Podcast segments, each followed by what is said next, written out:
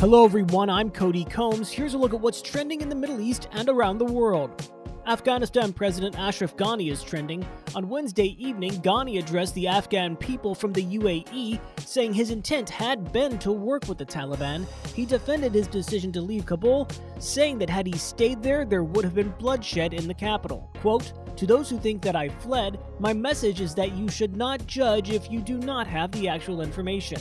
The United Arab Emirates is also trending. Just a few hours before his address, the UAE state news agency, WAM, reported that the UAE had welcomed President Ghani and his family into the country on humanitarian grounds. Ghani left Afghanistan on Sunday as the Taliban was taking over.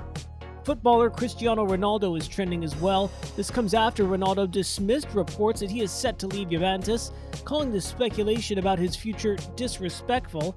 The prolific Portuguese is in the final year of a three year contract, but in recent days has been linked with moves to Manchester City, Paris Saint Germain, and his old club Real Madrid.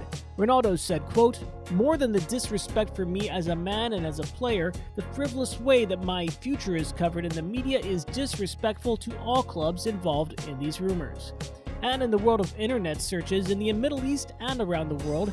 As many look to receive booster shots to prevent COVID 19, Google says it's seeing a spike in booster shot searches. In particular, people searching the question when should I get my booster shot and should I get a booster shot? That's it for today's Trending Middle East update. For our full range of podcasts, head on over to the podcast section of thenationalnews.com.